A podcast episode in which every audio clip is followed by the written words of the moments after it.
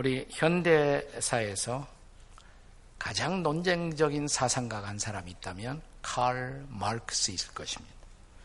칼 마크스가 남긴 명언 가운데 이런 말이 있습니다. 철학자들은 세상을 여러 가지로 해석해 왔다. 그러나 중요한 것은 세상을 변화시키는 일이다. 세상을 해석하는 것이 중요한 것이 아니라 세상을 바꾸는 것이 중요한 것이다. 그래서 그는 철학자가 되기보다도 혁명가가 되기를 자처했습니다. 그러나 아, 그의 소위 공산주의 혁명 이론이 세상을 얼마나 긍정적으로 변화시켰는지는 정말 해석이 다양할 것입니다. 분명한 사실은 그가 주장한 혁명 이론으로 세상은 훨씬 더 격한 갈등과 피 흘림의 역사를 경험했다는 사실입니다. 그의 유명한 공산당 선언, 카미니스트 매니페스토에서 그는 노동자들에게 이런 말을 했습니다. 그대들이 잃을 것은 쇠사슬 뿐이고 얻을 것은 세상이다. 만국의 노동자들이여 단결하라. 이렇게 외쳤습니다. 하지만 아, 이 사람이 가졌던 이론 속에 이분법적 인간관, 그러니까 인간을 둘로 나누려는 생각, 유산자와 무산자, 자본가와 노동자, 가진 자와 못 가진 자의 이런 미움의 대립 구조, 증오의 대립 구조는 무산자와 노동자를 해방한 것이 아니라 그들로 하여금 분배를 구실로 소수의 노동자 지배 계층을 옹립하여 사실은 자본가보다 더 잔인한 독재 체제를 만들어 마르크스의 이념을 따라 통치되는 세상마다 그가 예언하고 그가 기대한 것과는 달리 인권을 착취하는 쇠사슬과 감옥으로 가득 찬 세상을 만들었다는 사실입니다. 불세출의 영웅이었던 나폴레온은 센트 헬레나의 고독한 섬에 유배된 채 마지막 순간을 기다리면서 이런 말을 남겼습니다.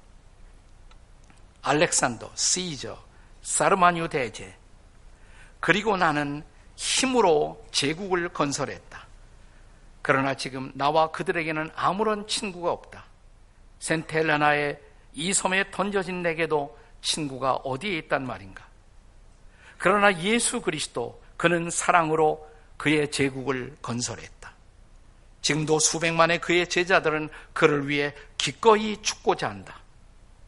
오늘 나의 비참함과 그리스도의 영원한 왕국 그 사이에는 얼마나 커다란 시면의 차이가 존재하는가.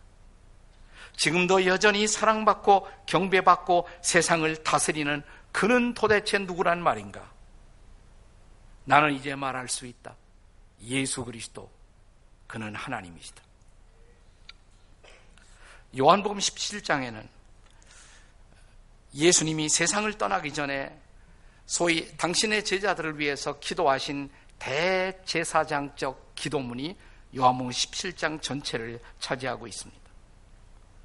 이 17장의 그의 기도문 속에 마지막 대목에서 예수님은 세상을 변화시키는 길을 제시합니다.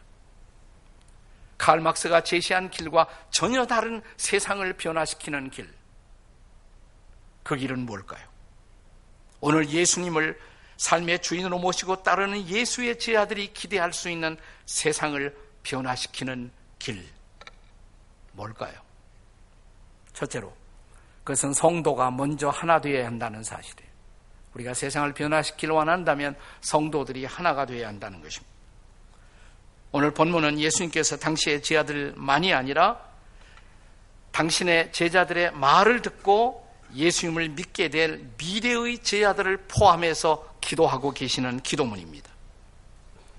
자, 20절 말씀을 다시 한번 읽습니다. 20절 말씀입니다. 다 같이 시작. 내가 비 없는 것은 이 사람들만 위함이 아니요 또 그들의 말로 말미암아 나를 믿는 사람들도 위함이니. 그렇죠. 나를 앞으로 믿게 될 사람들을 위해서도 내가 기도한다 이 말이에요. 그리고 이어지는 21절의 기도에서 주님께서는 이 세상의 변화를 위해 기도하기에 앞서서 먼저 있어야 할 가장 중요한 사실을 위해 기도하십니다. 그 내용이 뭘까요? 21절. 같이 읽겠습니다. 시작. 아버지요.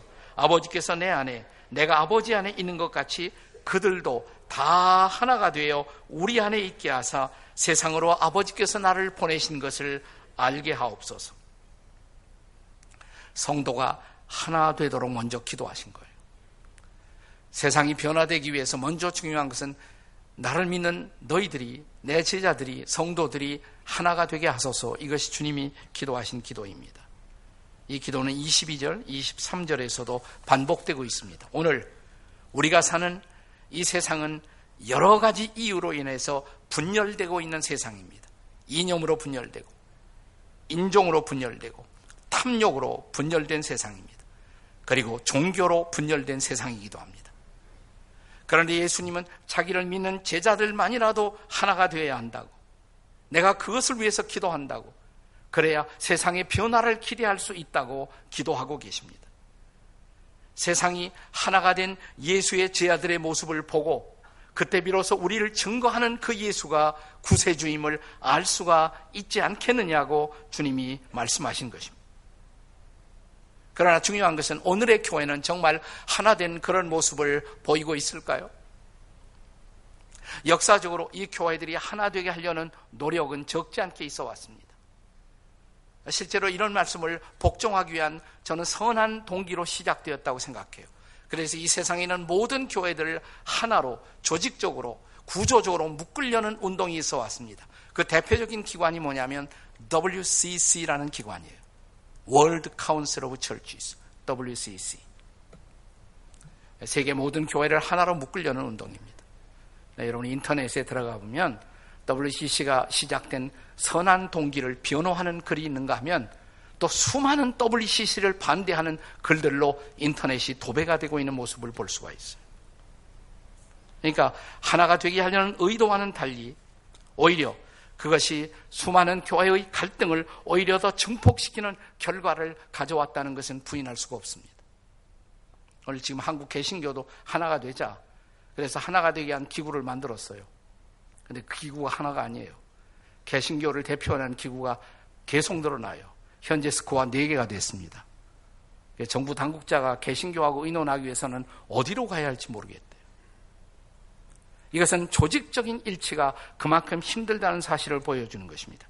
사실 이러한 결과는 요한복음 17장에 나타난 예수님의 하나 되게 하소서라는 그 기도의 진정한 의미를 오해한 데서부터 저는 시작되었다고 생각해요. 주님이 오늘 기도 속에서 말씀하신 일치는 결코 조직적인 일치가 아니었다는 사실입니다. 그것은 어디까지나 영적인 일치 혹은 인격적인 일치를 뜻하고 있는 것입니다. 자, 오늘의 본문에서 예수님은 일치의 모델로 자신과 하나님의 관계를 말씀하십니다. 성자이신 그분이 아버지와 하나이신 것 같이. 그것은 철저하게 영적인 일치예요. 물론 아버지와 아들 사이는 구별이 있습니다. 하나님은 하나님이고 예수님은 예수님이에요. 거기다 성령을 덧붙이면 또 성령은 성령이시고. 그러나 우리는 이런 고백을 합니다. 우리는 삼위일체 하나님을 믿는다고. Trinity라고 그러죠. 영어로 Trinity. 이 Trinity라는 말은 두 가지 단어의 결합입니다. tri, 셋. 거기다 유니티, 일치. 셋이 일치를 이룬다는 것이에요. 어떻게 아버지와 아들과 성령의 일치를 이룰 수가 있습니까? 그것은 억지로 하나 되게 하는 것이 아니에요. 그것은 그분 성부와 성자와 성령이 하는 일에 있어서 사역에 있어서 그리고 추구하는 목적에 있어서 성부와 성자와 성령은 온전히 하나를 이루고 계신 것입니다. 그것은 영적인 일치이며 그리고 인격적인 일치인 것입니다. 21절에서 예수님은 아버지께서 내 안에 그리고 내가 아버지 안에 있는 것 같이 너희도 그렇게 하나가 되라. 너희도 영적으로 하나가 되라 이 말이에요. 자, 이런 일치를 통해서만 비로소 우리는 세상을 향해서 나아갈 수가 있다는 것입니다. 오늘날 기독교 내부의 숱한 분열과 불일치에도 불구하고 영적인 일치를 이루고 있는 그리스도인들에 의해서 그런 초교파적인 일치에 의해서 지금 여기 오신 그 기도원 같은 분들을 여러 교파에서 다 섞여 있단 말이죠. 근데 다 하나가 성경을 반포하는 목적에 있어서 하나가 돼서 일하고 있단 말이에요.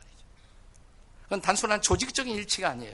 영적인 일치이기 때문에 그런 기관이 주님의 손에 의해서 소중하게 쓰임을 받고 있는 것입니다. 그렇습니다. 오늘날 이런 복음적 일치, 영적 일치를 이룬 그리스도인들에 의해서 세상은 변화되어 왔고 지금도 변화를 이루어가고 있는 것입니다. 어떻게 우리는 세상을 변화시키는 길을 걸어갈 수가 있습니까? 먼저 우리가 영적으로 하나가 되어야 한다는 것입니다. 조직적인 하나가 아니에요. 영적으로 하나가 되면 돼요. 그리고 두 번째로 아버지의 사랑을 알게 해야 합니다. 이 세상 속의 아버지의 사랑을 알게 하는 일입니다. 오늘날 세상이 안타깝게 갈망하고 있는 것이 있다면 무엇이겠습니까? 진짜 사랑이에요. 사람들은 진짜 사랑에 목말라 있습니다. 비이기적 사랑, 그리고 정말 순수한 사랑에 목말라 있습니다. 아버지 하나님이 아들 예수님을 이 땅에 보내주신 바로 그 사랑. 십자가에 그 아들을 내어주셔서 우리를 구원하신 바로 그 사랑. 그 사랑 없이 세상은 결코 변화될 수가 없습니다. 그 사랑을 알게 하는 것. 그것이 바로 세상 변화의 길인 것입니다.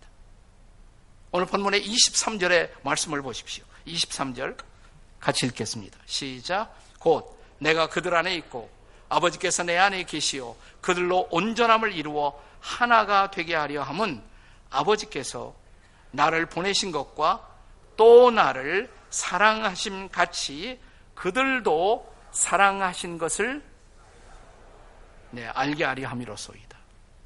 세상으로 알게 하려 함이로소이다. 24절에서도 예수님은 창세 전부터 아버지가 나를 사랑하신 그 사랑, 그 사랑을 통해 내게 주신 나의 영광을 그들이 보게 되기를 원한다고 기도하십니다. 참된 하나님의 사랑을 경험한 사람들만이 세상을 변화시킬 수가 있다는 것입니다. 그리고 이런 참된 사랑을 나누는 곳에 그리스도의 제자들은 언제나 조직 없어도 괜찮아요. 그들은 언제나 일치를 경험할 수가 있었던 것입니다. 저는 평생에 제가 사역을 해보면서 저는 조직적인 뭐 기관에 들어가서 거기서 일치 운동을 해본 일은 없지만 예를 들어서 코스타 같은 학생들을 전도하기 위한 사역 그 밖에 여러 사역들을 함께 경험하면서 그리스도인들이 순수한 목조로 섬기는 곳에서는 놀라운 일치가 있다는 것을 언제나 경험해 왔습니다. 교파가 문제가 아니에요. 이미 거기에는 하나됨이 있었던 것을 볼 수가 있었습니다. 그러나 순수하지 못한 요소가 개입하는 순간 이런 영적 일치는 동시에 순간적으로 깨어지는 것도 경험해 왔습니다. 그런 순간 예외 없이 사랑으로 서로가 서로를 용납하지 못하는 상황들이 전개되고 있는 것을 보게 됩니다. 그때마다 저에게 생각난 말씀이 있어요. 에베소서 4장 2절과 3절의 말씀이었습니다. 한번 같이 이 말씀을 읽어보겠습니다. 시작. 모든 겸손과 온유로 하고 오래 참음으로 사랑 가운데 서로 용납하고 평안에 매는 줄로 성령이 하나 되게 하신 것을 힘써 지키라. 여기서 바울 사도는 그리스도인들은 이미 성령이 하나 되게 하신 사람들이라고 말합니다. 하나 되라고 말하지 않았어요. 성령이 이미 하나 되게 하셨다는 거예요. 그 하나 되게 하신 것을 힘써 지키라. 영어로 keep the unity. keep the unity. 그 유니티를 계속해서 킵하라, 지켜라 이 말입니다. 자, 그런데 이 유니티를 일치됨을 지켜나가기 위해서 필요한 인격적인 덕목으로 네 가지를 강조했죠. 네 가지가 뭡니까? 겸손, 온유, 오래 참음, 사랑으로 용납함. 여러분, 우리들의 일치가 깨질 때 그리스도인들이 서로 일치가 깨져버리고 혼란과 분열을 경험할 때 보면 반드시 이 네 가지 요소가 작동합니다. 우리 중에 누군가가 겸손하지 못했기 때문에, 우리 중에 누군가가 온유하지 못했기 때문에, 우리 중에 누군가가 오래 참지 못했기 때문에, 우리 중에 누군가가 사랑으로 서로를 용납하지 못했기 때문에 그 일치가 깨어지는 것입니다. 그래서 성경은 말합니다. 성경은 모든 겸손과 온유로 하고 오래 참음으로 사랑 가운데 용납함으로 성령이 하나 되게 하신 것을 힘써 지키라고. 그래서 중요한 것은 우리가 언제나 무슨 일을 할 때 큰 그림을 보고 하는 것이 중요해요. 우리 그리스도인들이 언제나 보아야 할 큰 그림 뭡니까? 사랑이에요, 그것은. 주님의 사랑을 기억해야 돼요. 그리고 그 사랑을 전하는 것이 무엇보다 중요하다는 것을 기억해야 합니다. 우리 부부가 서로 다른 기질을 갖고 있어도 가정이 유지되는 이유, 부부가 사랑하기 때문이에요. 사랑하면 모든 기질적 차이를 극복할 수가 있습니다. 모든 다르다는 것을 극복할 수가 있습니다. 서로 끌어안고 가정을 움직여갈 수가 있습니다. 사랑이 가정을 지키는 것이에요. 사랑이 가정을 움직여 나가는 것이에요. 마찬가지로 나를 용서하시고 나를 품어주신 예수님의 사랑을 기억하면 우리는 하나 될 수가 있습니다. 앞으로 나아갈 수가 있습니다. 세상을 변화시킬 수가 있습니다. 바로 이런 사랑이 우리 가운데 존재하는 예수님의 사랑이 세상을 변화시키는 능력인 것을 믿으시기 바랍니다. 그래서 세상을 변화시키기 위해서는 나의 제자들이 하나가 되어야 한다고. 그리고 그들이 참으로 사랑해야 한다고. 그리고 세 번째로 이제 아버지의 이름을 알게 해야 한다고 말씀하십니다. 아버지의 이름을 알게 해야 한다는 것입니다. 세상의 변화를 위해 예수님이 기도하신 마지막 기도 제목은 아버지의 이름을 세상에 알게 하라. 26절 보세요. 26절. 자, 마지막 절입니다. 같이 읽겠습니다. 시작.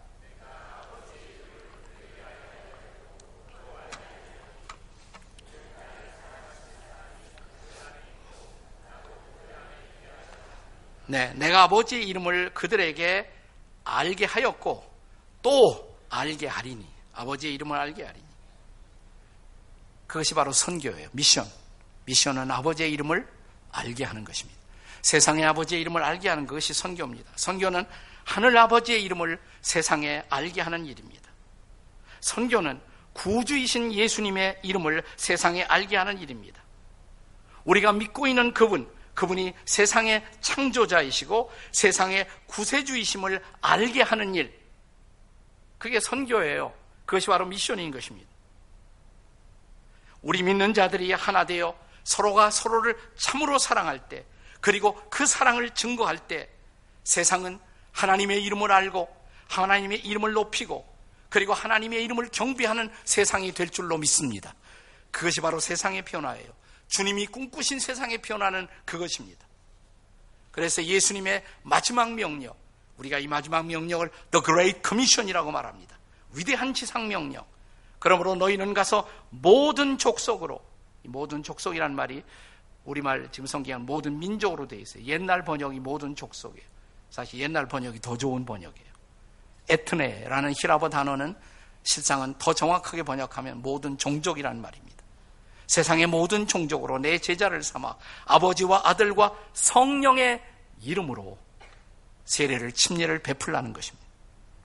오늘날 전 세계 인구는 약 72억 5천만 명으로 추산됩니다. 오늘 이 세상에 그런데 존재하는 종족 집단으로 말하자면 피플 그룹 종족 집단은 11,500개 종족 집단이 존재합니다. 그들 중에 아직도 복음을 제대로 접하지 못한 집단, 교회를 갖고 있지 못한 집단이 종족으로 말하자면 나라로는 거의 다 복음이 전해졌어요. 그러나 종족으로 말하자면 6,800 종족이 아직도 복음을 듣지 못하고 있습니다. 아직도 지구상에 제대로 복음을 듣지 못하고 있는 사람들은 37억에 달하고 있습니다. 세계 인구의 절반이에요. 그거 아세요? 절반이 아직도 복음을 제대로 듣지 못하고 있어요. 신학자인 제임스 패커는 우리가 아직도 복음 선교에 헌신하지 못하고 있는 이유는 도대체 무엇일까? 두 가지로 지적을 합니다. 첫째는 우리가 하나님을 충분히 사랑하지 못하기 때문에 또 하나는 하나님의 영광에 대한 불충분한 갈망 때문에 우리가 하나님을 참으로 사랑한다면 그리고 그의 영광을 보기를 갈망한다면 우리는 그대로 있을 수 없다고 우리는 일어날 것이라고 우리는 갈 것이라고 그리고 우리는 복음을 전할 것이라고 그래서 마침내 지상명령을 성취하게 될 것이라고 잊지 마십시오 11명으로 시작된 예수님의 제자 11명으로 시작했어요 근데 11명으로 시작된 이 공동체가 오늘날 이 세상에서 가장 영향력 있는 공동체가 된 이유는 이 선교 명령에 대한 미션 맨데이트에 대한 지속적인 순종이었던 것입니다. 그들은 가라. 너희는 가서, 가서 라는 명령을 잊지 않고 있었던 것입니다. 우리 신앙의 한 선배는 이렇게 고백을 했습니다. 날아갈 수 없다면 가라는 명령에 순종하기 위해서 이 세상의 인구의 폭발 속도를 따라잡기 위해서 우리는 그냥 가서는 안 된다고 날아가야 한다고 근데 날아갈 수 없다면 달려야 한다고 달릴 수 없다면 걸어가야 한다고 걸을 수도 없다면 기어서라도 가야 한다고 중요한 것은 앞으로 가는 일이라고 가야 한다고 때로는 이 복음이 한 지역에서는 지체될 수가 있습니다. 복음의 영광을 가로막는 일들이 여기서 저기서 터질 수도 있습니다. 오늘 이 땅에서도 그런 일들이 계속 터지고 있습니다. 그러나 여러분 실망하지 마십시오. 복음은 역사적으로 세계적으로 본다면 결코 후퇴한 일이 없어요. 전 세계를 볼 때 복음은 후퇴한 일이 결코 없다는 사실이에요. 복음은 계속해서 앞을 향해 그리고 더 많은 세상을 포용하면서 복음은 전해져 온 것입니다. 한 통계를 보니까 주 천년에 주 천년에 복음적 그리스도인이 이 땅에 얼마가 있었냐? 복음적 그리스도인은 그냥 교회만 나가는 사람이 아니라 예수를 믿고 복음 전도에 관심을 가진 복음적 그리스도인이 천년에 세계 인구의 1%. 근데 1700년에 세계 인구의 2%. 1960년에 4%. 1980년에 6%. 1993년에 10%. 그리고 서기 2000년에 세계 인구의 12%가 되었다고. 계속 늘어온 거예요. 지금 전 세계에서 소위 기독교 총량 인구, 이건 뭐냐면 복음적 그리스도인이 아니라 그냥 자기가 교인이라고 이름만 올려놓은 명목상의 교인들 포함해서 총 인구가 얼마냐면 세, 계 인구가 한 70억이 넘는다고 그러는데 그 중에 21억, 약 31%가 교회를 나가요. 나 그 중에 복음적 그리스도인, 정말 자기가 구원받은 것을 알고 구원의 복음을 감사하고 복음 전한 일에 관심을 가진 그리스도인들이 현재 세계 인구의 12%라는 거예요. 약 8, 9억? 계속 증가됐어요. 그래도 계속 증가하고 있어요. 사랑하는 여러분, 중국 땅에서 기독교 박해가 극심할 때 중국 공안이 한 가정교회를 인도하고 있던 지도자를 잡아서 그에게 이렇게 말했다고 합니다. 당신이 전도를 계속한다면 나는 당신들의 집이 예배 처소가 되지 못하도록 그 집을 압류해 버릴 것이요. 그러자 이 가정교회 지도자가 이렇게 대답합니다. 그렇다면 저 들판과 저 산이 우리의 예배 처소가 될 것이요. 공안이 다시 이렇게 말합니다. 그러면 우리는 당신을 감옥에 가둘 수밖에 없어. 그러자 가정교회 지도자는 이렇게 말합니다. 그렇다면 그 감옥이 우리의 예배 처소가 될 것이요. 그리고 감옥의 사람들은 우리의 복음을 듣고 자유를 얻게 될 것이요. 공안은 다시 말합니다. 그렇다면 우리는 당신의 입이 더 이상 입을 놀리지 못하도록 혀를 끊을 수밖에 없어. 그러자 가정교회 지도자는 이렇게 말했다고 합니다. 그렇다면 나의 영이, 우리의 영이 기도함으로 죽음의 주님의 복음의 능력을 나타내도록 할 것이요. 공화는 다시 말합니다. 그렇다면 우리는 이제 당신의 목숨을 가져갈 수밖에 없어. 가정교회 지도자는 이렇게 말했다고 합니다. 그렇다면 우리는 저 천국에서 주님과 함께 이 땅의 복음 전파를 위해서 계속 중보할 것이요. 바로 이런 헌신, 이런 헌신을 가진 그리스도인들에 의해서 세상은 변화를 받아온 것입니다. 그리고 세상은 변화되어 갈 것입니다. 세상이 변화되는 엄청난 사역, 이 사역에 동참하기를 원한다면 오늘 우리는 본문에서 들은 말씀에 의해서 세 가지를 자신에게 점검해 보아야 합니다. 자신에게 물어야 할 세 가지의 질문. 첫째는 뭐냐면 나는 이웃들과 복음 안에서 하나 되고 있는가? 복음을 위해서요. 나를 위해서가 복음을 위해서 기꺼이 나는 이웃들과 손잡고 하나가 될 수가 있는가? 둘째, 우리는 진지하게 그들과 사랑을 나눌 수 있는가? 그리고 이제 사랑하는 그들과 함께 우리는 복음의 명령을 순종하기 위해서 우리가 살고 있는 여기 예루살렘에서 시작해서 저 땅 끝까지 나아갈 준비가 되어 있는가? 이 물음 앞에, 이 명령 앞에 대답할 준비가 되어 있다면 하나님은 저와 여러분을 쓰실 것입니다. 여전히 오늘의 교회를 쓰실 것입니다. 그리고 세상은 변화될 것입니다. 놀라운 일이 벌어질 것입니다. 나는 그 일 가운데 쓰임을 받는 저와 여러분이 되시기를 주의 이름으로 축원합니다.